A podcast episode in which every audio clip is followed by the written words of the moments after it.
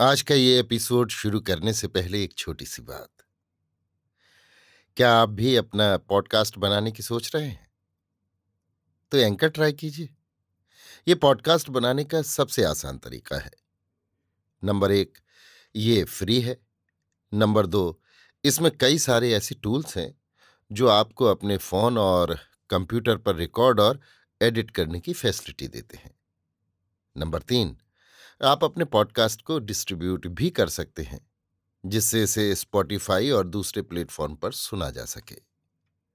तो डाउनलोड कीजिए free anchor app या विज़िट कीजिए एंकर डॉट एफ़ पर अपना पॉडकास्ट स्टार्ट करने के लिए।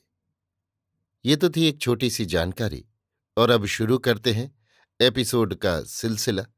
तो आज के एपिसोड में लीजिए सुनिए आचार्य चतुर्सेन शास्त्री के लिखे उपन्यास सोमनाथ के आठवें भाग, मौनी बाबा को मेरी, यानी समीर गोस्वामी की आवाज़ में। सरस्वती के उत्तर तट पर दधिस्थली ग्राम था। उस ग्राम से कोई डेढ़ कोस के अंतर पर बटेश्वर नाम का एक प्राचीन शिवालय था। शिवालय जीर्णावस्था में होने पर भी अति भव्य था। उसके आसपास चारों ओर अनेक छोटे बड़े मंदिर और थे। इनमें भी शिवलिंग की स्थापना थी। स्थान अति रमणीक था। उसकी तीन दिशा में बहुत से बड़े बड़े छायादार वृक्ष थे। चौथी दिशा में महानदी सरस्वती शिवालय के चरण पखारती कल कल निनाद करती बह रही थी।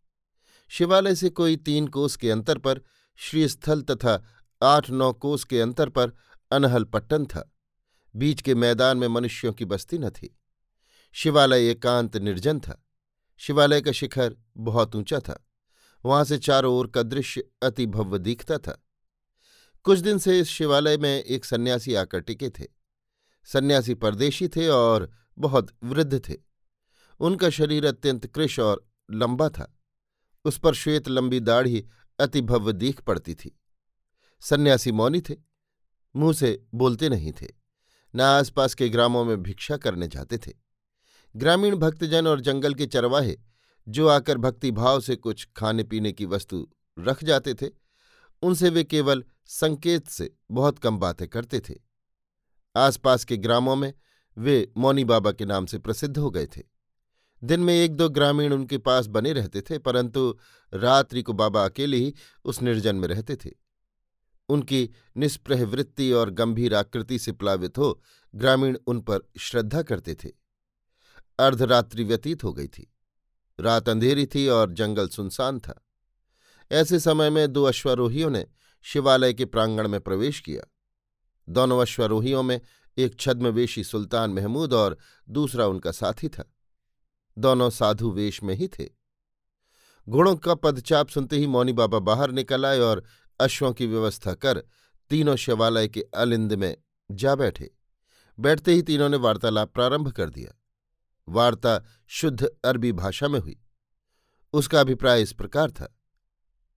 हज़रत अब्बास जख्मी हो गया। यहाँ तक नौबत क्यों आने दी सुल्तान? नौबत आगे तक आती, परंतु गुसाई बीच में आ गया। गंग को आपने देखा? देखा। और कुछ? दो चीज़ें और देखी। वो क्या? गुजरात का राजा। चामुंड राय नहीं, भीमदेव। देख लिया?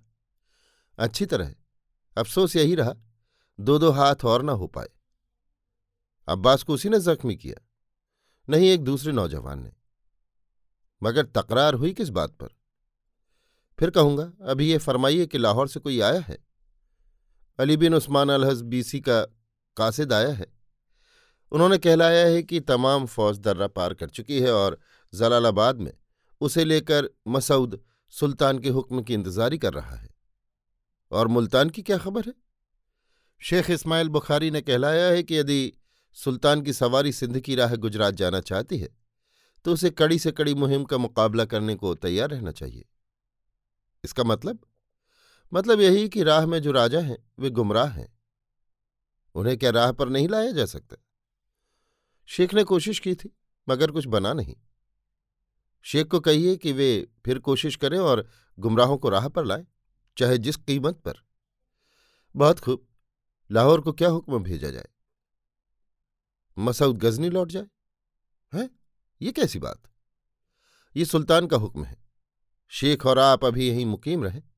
अब्बास के जख्म भर जाएँ तो वो गजनी को रवाना हो जाए। और कुछ हुक्म है।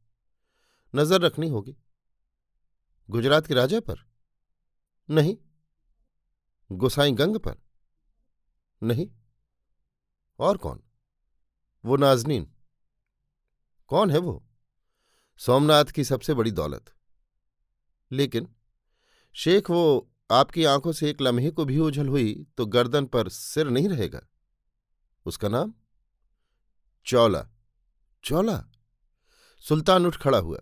उसने कहा, मैं अभी गजनी जाऊँगा। राह में बिखरी हुई फौज और जासूस सब उसी तरह काम करते रहें। जो हुक्म। हज़रत अलबरूनी क्या अभी अनहल पट्टन से नहीं लौटे? रात ही लौटे हैं, वे अच्छी खबर लाए हैं। ठीक है, इस वक्त वे कहाँ हैं? नदी के उस पार उसी झोपड़ी में? ठीक है, उनके पास घोड़ा है? शायद नहीं। तो मैं अब्बास का घोड़ा भी ले जा रहा हूँ। अब्बास दूसरा खरीद लेगा। सुल्तान उछलकर अपने असील घोड़े पर सवार हुआ और दूसरे की रास काठी में बाँध नदी की ओर चल दिया। उसी सूनी अंधेरी रात में। अभी आप सुन रहे थे आचार्य चतुर्सेन शास्त्री के लिखे उपन्यास। सोमनाथ के आठवें भाग मौनी बाबा को मेरी यानी समीर गोस्वामी की आवाज़ में।